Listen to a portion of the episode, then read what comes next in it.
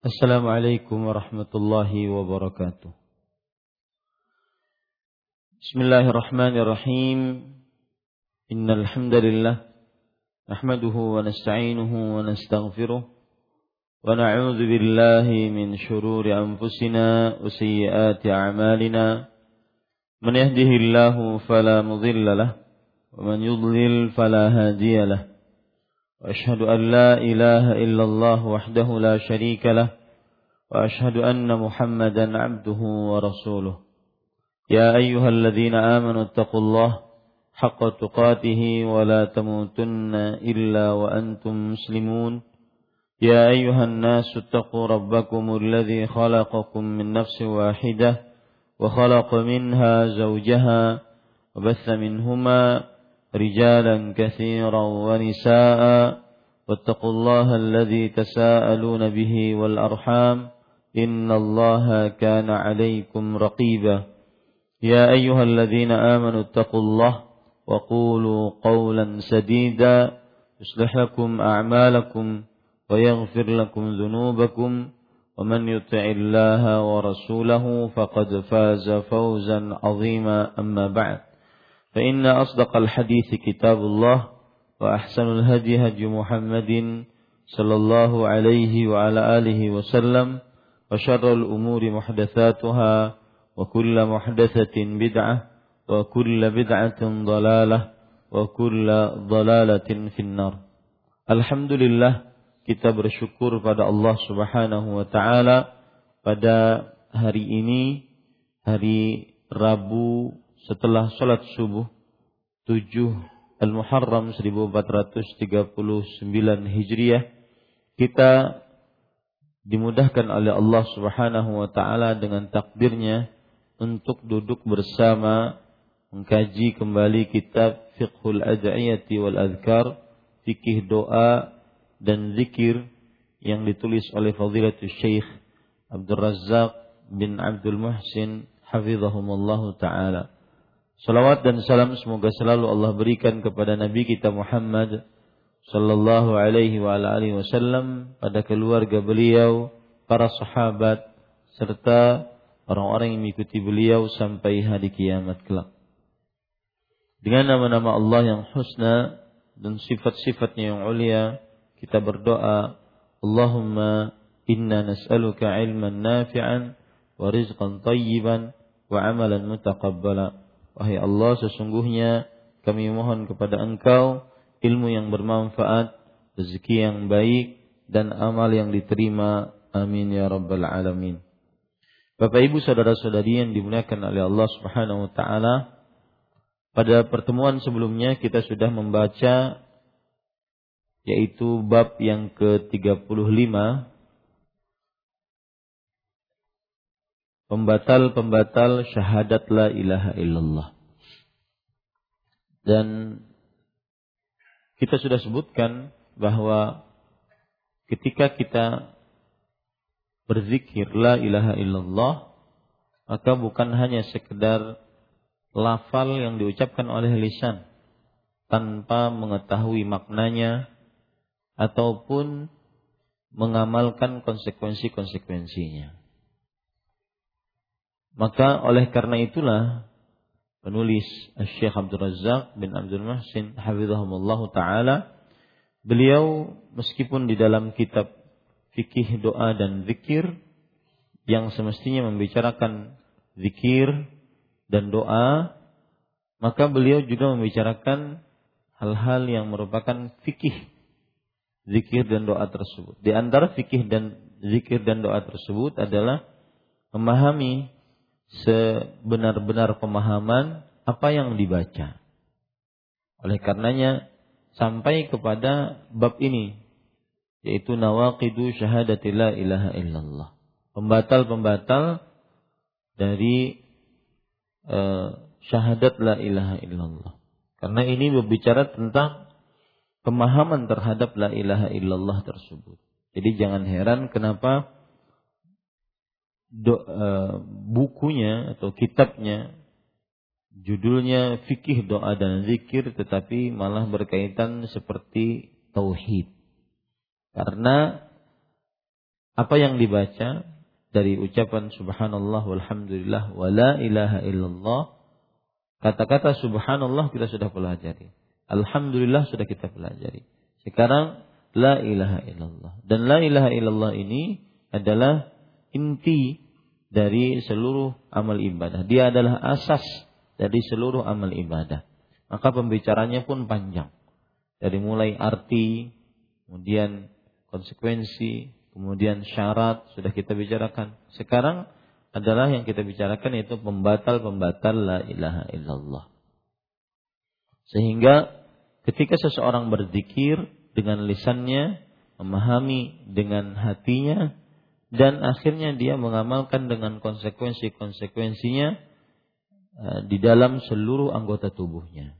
Itu tujuannya. Makanya beliau di dalam bab yang ke-35 ini berkaitan dengan la ilaha illallah, yaitu pembatal-pembatal la ilaha illallah.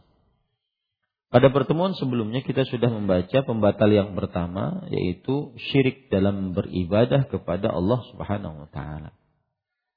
Dan kita sudah sebutkan apa itu syirik yaitu sarful ibadati li ghairillah. Memalingkan ibadah kepada selain Allah itu syirik, memalingkan ibadah kepada selain Allah Subhanahu wa taala. Kemudian kita juga sudah sebutkan eh, syubhat syubhat tentang orang-orang yang melakukan kesyirikan. Yang jelas syirik dalam beribadah kepada Allah maksud syirik ini adalah memalingkan ibadah kepada selain Allah. Sarful ibadati li ghairillah. Kemudian penulis membawakan dua ayat. Innallaha la yaghfiru an yushraka bih wa yaghfiru ma duna dzalika liman yasha. Ayat ini merupakan ancaman dari kesyirikan. Ancaman dari kesyirikan. Yaitu syirik akbar yang mengeluarkan seseorang dari agama Islam. Allah tidak akan mengampuni di disyirikkan dengannya dan mengampuni selain itu bagi siapa yang dikehendakinya. Maka para ikhwah yang dirahmati oleh Allah Subhanahu wa taala ini adalah keburukan kesyirikan. Tidak akan diampuni oleh Allah dosa-dosanya yang mati dalam kesyirikan akbar. Kemudian penulis menyebutkan ayat yang kedua yang juga termasuk keburukan kesyirikan yaitu innahu man yusyrik billah faqad harramallahu alaihi jannah wa ma'wahu nar wa ma lidzalimin min ansar. Di dalam surat Al-Maidah ayat 72 ini Allah Subhanahu wa taala mengancam orang-orang yang melakukan kesyirikan dengan tiga ancaman. Sesungguhnya barang siapa yang mensyirikan Allah, maka Allah mengharamkan atasnya surga. Ini yang pertama. Dan yang kedua, tempat kembalinya, tempat kembalinya yang paling pantas adalah neraka. Ini yang kedua. Yang ketiga, tidak ada bagi orang-orang yang zalim, yaitu orang-orang yang melakukan kesyirikan, daripada penolong. Atau orang-orang yang melakukan kesyirikan tidak memiliki penolong siapa pun. Ini tiga dari buruknya kesyirikan. Jadi kalau kita sudah tahu tiga ini tambah dengan yang empat tadi, eh, dengan yang pertama tadi menjadi empat. Jadi buruknya kesyirikan tidak diampuni dosa-dosanya yang mati dalam syirik akbar. Yang kedua, diharamkan atasnya surga. Yang ketiga, tempatnya yang paling pantas adalah neraka. Yang keempat, ia di akhirat tidak memiliki penolong apa pun. Kalau kita ingin tambah apa yang disebutkan oleh penulis dari keburukan-keburukan kesyirikan, yang kelima yaitu syirik menghapuskan seluruh pahala. Syirik menghapuskan seluruh pahala yang pernah kita beramal ibadah dengannya mendapatkan pahala gara-gara kesyirikan dihapuskan tanpa sisa. Amal ibadahnya seakan-akan nihil, nol, dihapuskan. Sebagaimana disebutkan oleh Allah dua kali dalam surat surat Al-Qur'an. Di antara surat Az-Zumar ayat 65 sampai 66. Walaqad uhiya ilaika wa ila alladziina min qablik la in asyrakta la 'amaluk. Sungguh telah kami wahyukan kepada engkau itu Nabi Muhammad sallallahu alaihi wasallam dan kepada orang-orang sebelum engkau. Jika kamu melakukan kesyirikan, maka sungguh amalmu akan benar-benar terhapus. Ini buruknya kesyirikan yang kelima. Ya, buruknya kesyirikan yang kelima yaitu amalannya akan terhapus. Dari mulai dia beramal balir sampai waktu dia melakukan kesyirikan amalannya terhapus. Maka ini ketika kita mengetahui yang seperti ini semestinya ada rasa khawatir dari diri kita dan takut jangan sampai kita masuk dan terperosok ke dalam kesyirikan. Yang keenam, buruknya kesyirikan yaitu syirik menghalalkan darah harta syirik menghalalkan darah dan harta. Artinya orang yang melakukan kesyirikan halal darahnya dan hartanya. Sebagaimana sabda Rasul Shallallahu Alaihi Wasallam riwayat Imam uh, Muslim dari Abu Hurairah radhiyallahu an. Beliau berkata, "Umirtu an uqatilan nas hatta yashhadu an la ilaha illallah." Aku diperintahkan untuk memerangi manusia sampai mereka bersyahadat la ilaha illallah. Fa idza qaluha asamu minni dima'ahum wa amwalahum illa bihaqqiha wa hisabuhum 'ala Allah. Kalau seandainya mereka mengucapkan la ilaha illallah, maka terjaga mereka dariku harta mereka dan darah mereka. Terjaga mereka dariku harta mereka dan darah mereka kecuali dengan kebenarannya. Kecuali dengan kebenarannya adalah boleh seorang muslim diambil hartanya kalau seandainya dia hutang tidak bayar. Boleh seorang muslim diteteskan darahnya kalau seandainya dia berzina padahal dia sudah menikah. Atau kalau seandainya dia murtad atau kalau seandainya dia membunuh orang lain. Itu yang itu yang dimaksud dengan kecuali dengan kebenarannya. Dan perhitungannya, hisapnya di sisi Allah Subhanahu wa taala. Ini kira-kira lima keburuk-buruknya kesyirikan yang membuat seseorang takut untuk masuk ke dalam kesyirikan, takut untuk berbuat kesyirikan. Ya. Baik. Kemudian para ikhwan yang dirahmati oleh Allah, penulis mengatakan di antara hal itu yaitu hal yang merupakan kesyirikan adalah berdoa kepada orang-orang mati dan minta pertolongan dalam keadaan genting dan gawat kepada mereka nazar dan menyembelih untuk mereka dan yang semisalnya. Ini contoh-contoh dari kesyirikan. Ya, contoh-contoh dari kesyirikan. Dan para ikhwan yang dirahmati oleh Allah, kalau kita ingin perluas sedikit penjelasannya, kesyirikan ada dua macam. Syirik akbar, syirik asghar. Besar dan kecil. Apa yang disebutkan oleh penulis yaitu syirik akbar. Syirik akbar adalah yaitu memalingkan ibadah kepada selain Allah. Itu syirik akbar. Makanya di sini disebutkan berdoa kepada orang-orang mati. Aturan berdoa kepada Allah. Doa ibadah dipalingkan kepada selain Allah syirik akbar ya syirik akbar dan minta pertolongan dalam keadaan genting kepada orang-orang mati tersebut. Istighatsah namanya. Minta pertolongan dalam keadaan genting itu istighatsah minta pertolongan kepada orang-orang mati. Orang-orang yang sudah meninggal. Meskipun dia orang saleh. Tak boleh. Karena itu memalingkan ibadah kepada selain Allah. Dan itu syirik akbar. Malingkan ibadah kepada selain Allah. Itu syirik akbar. Minta pertolongan kepada orang yang mati. Meskipun orang yang mati itu orang saleh, wali Allah, ulama, habaib. Meskipun. Tidak boleh kalau orang mati dimintai. Karena minta pertolongan, isti'anah, atau minta sesuatu, doa, atau minta pertolongan dalam keadaan yang sempit, istighasah, itu tidak bisa diberikan kecuali kepada Allah. Karena dia ibadah dan ibadah milik Allah. Maka memalingkan istighatsah kepada selain Allah syirik akbar. Dan nazar. Nazar yaitu mewajibkan sesuatu untuk diri sendiri yang tidak diwajibkan oleh Allah. Mewajibkan sesuatu untuk diri sendiri yang tidak diwajibkan oleh Allah. Nazarnya misalkan kalau saya sembuh maka saya bernazar untuk menyembelih atas nama orang-orang yang sudah mati. Meskipun dia orang soleh, nggak boleh. Karena nazar adalah ibadah. Nazar itu ibadah.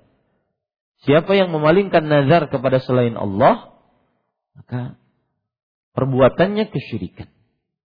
Karena nazar ibadah kepada Allah SWT. Menyembelih, menyembelih ibadah. Fasalli li rabbika wanhar. Salatlah untuk Rabbmu dan sembelihlah untuknya. Ini menunjukkan bahwa sembelih atau menyembelih adalah ibadah. Dan ibadah tidak boleh ditujukan kecuali kepada Allah. Qul inna salati wa nusuki wa mahyaya wa mati lillahi rabbil alamin. Katakan wahai Muhammad sallallahu alaihi wasallam sesungguhnya salatku, sembelihanku, hidup matiku untuk Allah Rabb alam semesta. Rabb semesta alam. Maka ini semua yang disebutkan oleh penulis contoh-contoh dari syirik akbar yang mengeluarkan seorang dari agama Islam. Di sana ada syirik asgar. Apa itu pengertian syirik asgar? Kalau syirik akbar tadi pengertiannya kan memalingkan ibadah kepada selain Allah. Itu syirik akbar. Adapun syirik asgar adalah setiap kesyirikan yang disebutkan dalam Al-Quran dan hadis dan tidak mengeluarkan dari Islam. Setiap kesyirikan yang disebutkan dalam Al-Quran dan hadis dan tidak mengeluarkan dari Islam itu syirik asgar. Contoh misalkan orang bersumpah dengan nama selain Allah, syirik asgar. Karena mengagungkan selain Allah. Sumpah itu kan misalkan demi Rasulullah, demi ibu saya, demi pekerjaan saya. Itu syirik asgar. Man halafa bi ghairillah faqad asyrak. Barang siapa yang bersumpah dengan nama selain Allah, maka dia sungguh telah syirik. Hadis riwayat Imam Ahmad. Atau ada orang yang mengucapkan laulallah wa ant. Kalau bukan karena Allah dan kamu, nah, ini menyamakan ya. Kalau bukan karena Allah dan kamu, kalau kada kayak kalau kalau bukan karena ikam, nah itu syirik ashar. Syirik dengan ucapan. Ya. Kemudian juga ada orang mengatakan, Masya Allah wa. Ini semuanya atas kehendak Allah dan kamu. Kata-kata dan itu yang bermasalah. Itu syirik asgar dalam ucapan. Ada lagi syirik asgar yaitu riak. Ria beramal ingin dilihat agar dipuji. Itu ria. Ini pada ikhwan dirahmati oleh Allah Subhanahu wa taala. Itu syirik asghar. Nah, itulah yang disebutkan oleh penulis pembatal syahadat la ilaha illallah yang pertama, yaitu syirik memalingkan ibadah kepada selain Allah. Baik. Sekarang para ikhwan yang dirahmati oleh Allah, penulis kemudian mengatakan, Asani, yang kedua, Man ja'ala bainahu wa bainallahi azza wa jal wasaita yad'uuhum wa yas'aluhum syafa'ah wa yatawakkalu alaihim kafara ijma'an. Artinya, kedua, pembatal syahadat la ilaha illallah Orang yang menjadikan antara dirinya dengan Allah Subhanahu wa taala perantara-perantara yang mereka meminta syafaat kepadanya. bertawakal kepadanya, maka sungguh dia telah kafir menurut ijma. Apa maksud yang kedua ini? Yang kedua ini adalah maksudnya yaitu menjadikan perantara antara dirinya dengan Allah. Jadi ada makhluk, ada Allah. Maka makhluk ini menjadikan antara dia dengan Allah perantara. Ya, perantara. Yang mana makhluk ini menganggap perantara ini adalah merupakan vitamin wow kepada Allah. Vitamin wow itu adalah dalam bahasa Arabnya wasitah. Vitamin koneksi kepada Allah. Perlu vitamin wow kata kata orang-orang Arab. Wow itu wasitah. Wasitah itu orang dekat dengan Allah. Nah, ini kesyirikannya. Ya. Maka kalau seandainya perantara ada orang mengatakan ada orang mengatakan bahwa perantara boleh kok dalam Islam. Maka kita tanya dulu, apa yang Anda maksud dengan perantara? Apa yang Anda maksud dengan perantara? Kalau seandainya yang Anda maksud dengan perantara adalah bahwa kita akan sampai kepada Allah, kita akan sampai kepada Allah, makhluk akan sampai kepada Allah, tidak bisa sampai kecuali dengan perantara, yaitu Rasul yang memberikan petunjuk kepada jalan Allah atau kitab-kitab suci yang Allah turunkan untuk kita amalkan agar sampai kepada Allah, maka ini perantara yang benar. Maka ini perantara yang yang benar. Paham ya para ikhwah? Jadi kalau seandainya ada orang mengatakan, "Ah, nggak semua perantara keliru." Maka kita katakan, baik. Perantara berarti kita dudukan dulu masalahnya. Apa yang dimaksud dengan perantara? Menjadikan antara diri seseorang dengan Allah ada perantara. Hamba ini tidak akan sampai kepada Allah kecuali dengan perantara. Nah, kalau Anda maksudkan perantara adalah yaitu syariat Islam, Rasul yang menyampaikan syariat Islam, maka ini perantara yang benar para malaikat yang menyampaikan syariat Islam kepada para rasul, kemudian para rasul menyampaikan syariat Islam kepada makhluk-makhluk Allah agar sampai kepada Allah, ini perantara yang benar. Ini tidak masalah.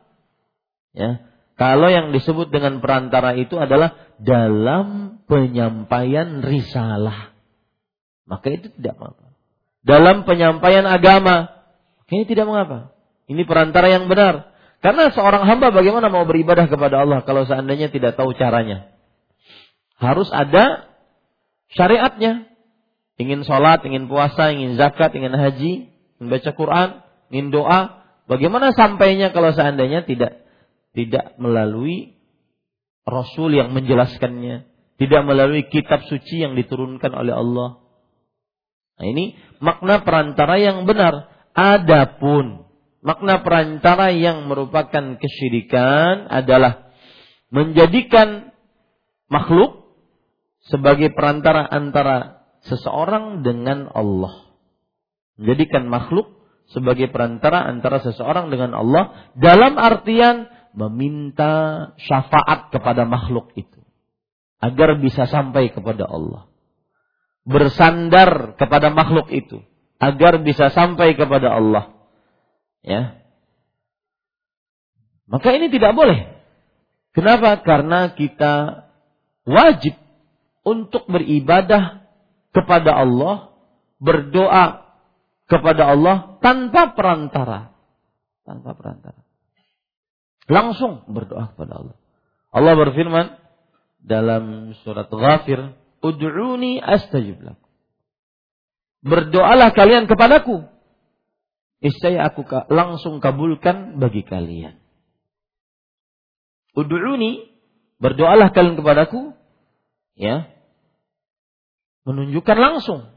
Allah tidak mengatakan berdoalah kalian kepadaku melalui si fulan, melalui wali-waliku misalkan, melalui orang-orang mati dari wali-waliku. Enggak.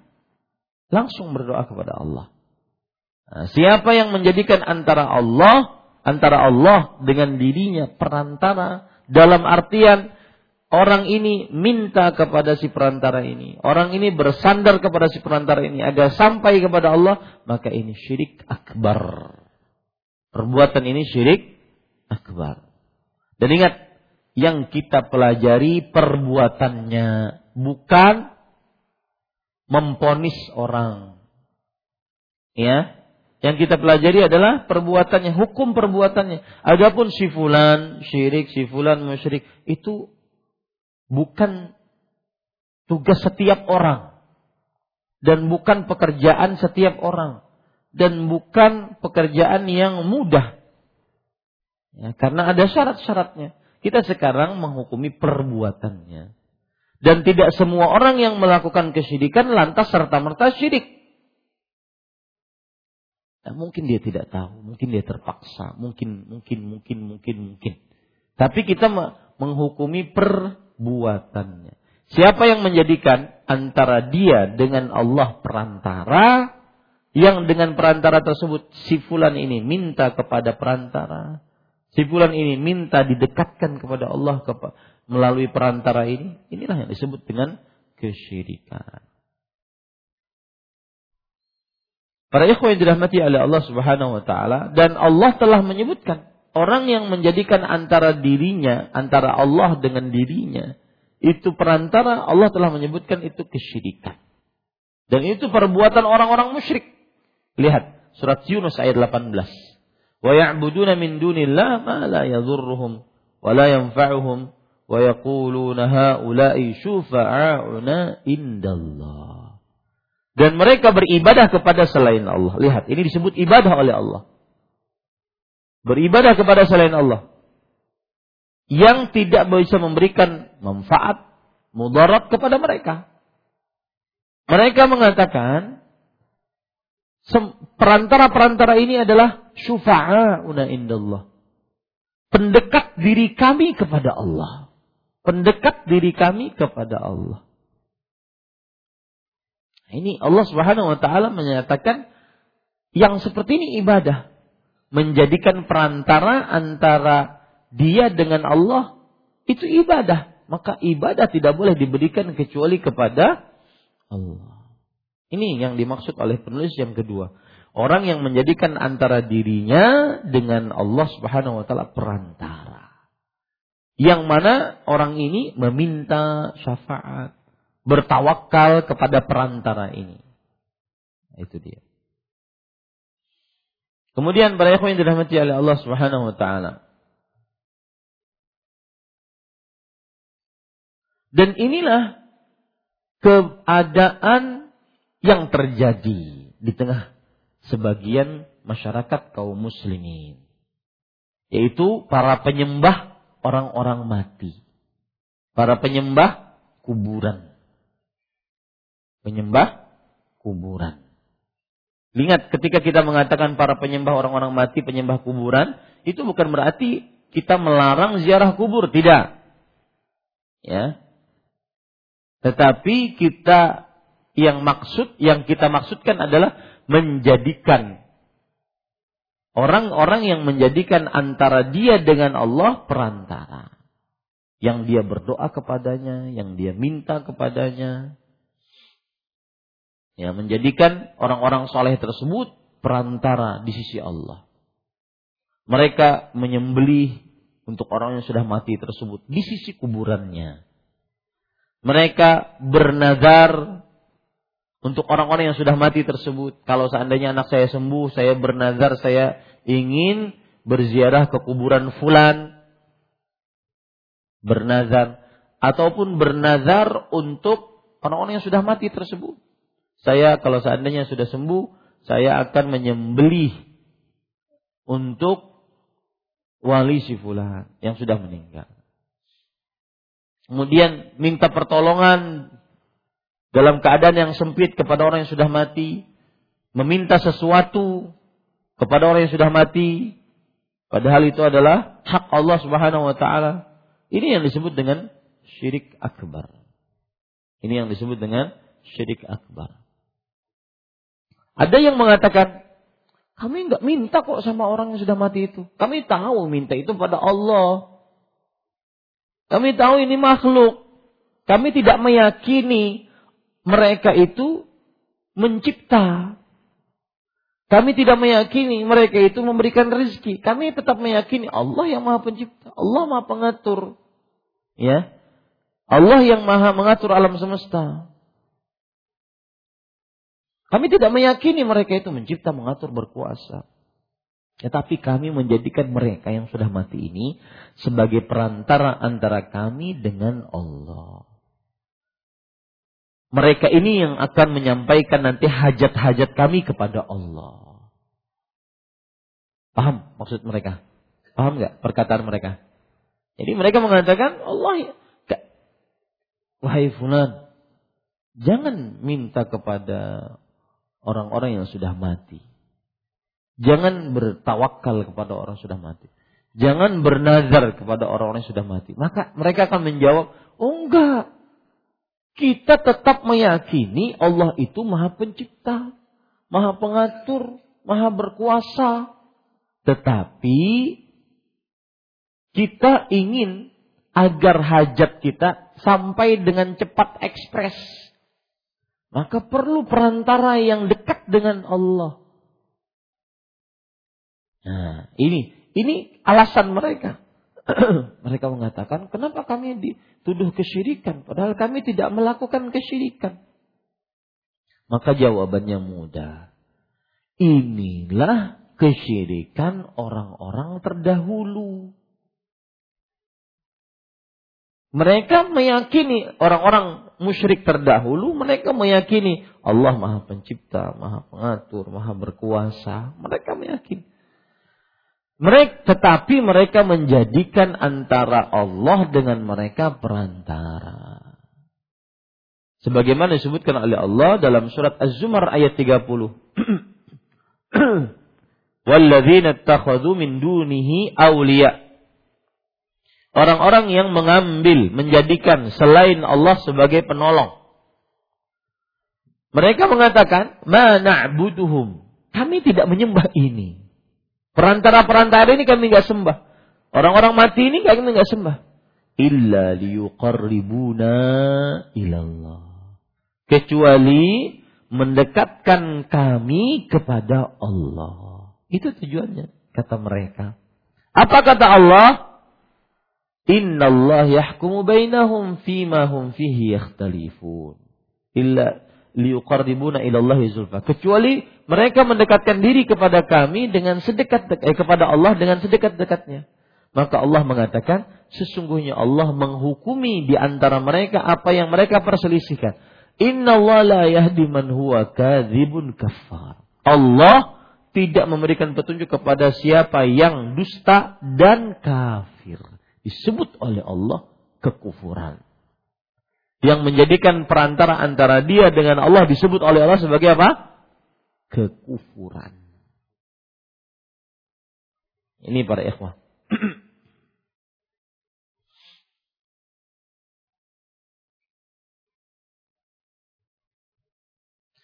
Ada lagi mereka mengatakan gini. Itu subhat pertama tadi ya. Apa subhatnya yang pertama tadi? Bahwa mereka mengatakan, oh kami tetap meyakini Allah Maha Pencipta, Pengatur, Berkuasa. Tapi kami menganggap ini orang-orang yang sudah mati ini mempunyai kedudukan di sisi Allah.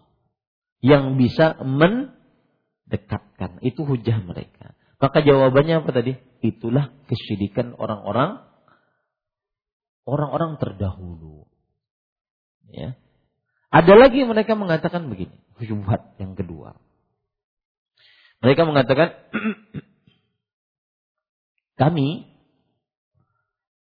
ketika menjadikan orang-orang soleh yang sudah mati ini sebagai perantara karena mereka mempunyai kedudukan di sisi Allah. Makanya kami meminta bukan kepada mereka, tapi kami meminta kedudukan mereka. Jah di sisi Allah. Pangkat mereka di sisi Allah. Maka kita katakan ini adalah perbuatan yang mengada-ngada. Ya, kalau tadi kan mereka minta kepada siapa? kepada perantara. Kalau yang ini, yang subuhat yang barusan saya sebutkan ini, mereka mengatakan kami nggak minta. Kami tidak beribadah, tidak berdoa kepada perantara tersebut. Cuma kami menganggap mereka mempunyai kedudukan di sisi Allah. Makanya kami bertawassul dengan kedudukan tersebut. Ya Allah, dengan kedudukan nabimu, Ya Allah dengan kedudukan kitabmu. Ya Allah dengan kedudukan-kedudukan. Ya, maka kita katakan itu perbuatan mengada-ngada. Artinya perbuatan bid'ah yang belum ada contohnya dari Rasulullah sallallahu alaihi wasallam.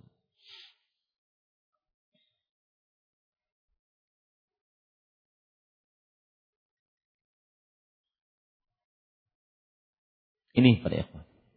Dan itu sekarang yang terjadi di tengah-tengah kuburan-kuburan yang kadang-kadang diagungkan. Bahkan sebagian kaum muslimin kadang lebih mengagungkan kuburan dibandingkan masjid. Dan ini bukan fitnah, akan tetapi adalah kenyataan yang ada. Lebih khusyuk beribadah di kuburan dibandingkan masjid. Lebih Eh, menghormati masjid dibanding eh, kuburan dibandingkan masjid. Ya. Padahal itu kebiasaan orang-orang Yahudi dan Nasrani. Rasulullah SAW bersabda dalam hadis riwayat Imam Muslim, "Inna man kana qablakum kanu yattakhiduna qubur anbiya'ihim wa salihihim masajid. Ala fala tattakhidul qubur masajid fa inni anhaakum an dzalik." Ini kurang apa lagi hadis ini. Sesungguhnya orang-orang sebelum kalian mereka menjadikan kuburan-kuburan nabi-nabi dan orang-orang soleh mereka sebagai masjid. Maka janganlah kalian menjadikan kuburan-kuburan sebagai masjid. Di masjid kita sholat, maka jangan sholat di kuburan. Di masjid kita berzikir, berdoa, maka jangan berzikir, berdoa di kuburan. Ya, kecuali doa-doa yang memang dianjurkan oleh Rasulullah SAW seperti doa mengucapkan salam, mendoakan orang-orang yang dikubur, maka boleh. Adapun mengkhususkan berzikir, mengkhususkan berdoa dengan doa-doa tertentu, maka ini belum ada contoh. Sesungguhnya aku melarang akan hal itu. Nah, itu yang disebutkan pembatal yang kedua. Ya, para ikhwan yang dirahmati oleh Allah Subhanahu wa taala. Ini Bapak Ibu, saudara-saudari yang dimulakan oleh Allah Subhanahu wa taala.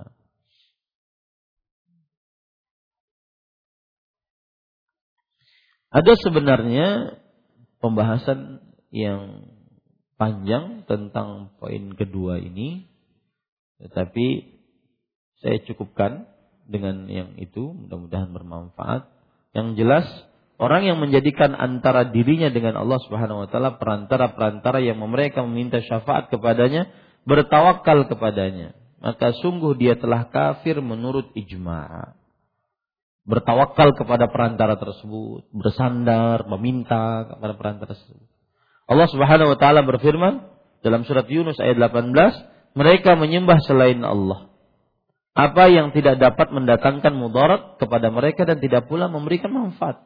Mereka berkata, mereka itu, yaitu perantara itu, adalah pemberi syafaat untuk kami di sisi Allah.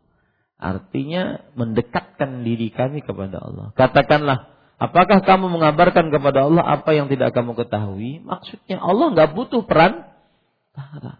Apakah kamu memberitahukan tentang Allah apa yang kamu tidak ketahui? Allah itu tidak butuh perantara. Baik di langit dan di pula tidak pula di bumi. Allah tahu semua yang terjadi.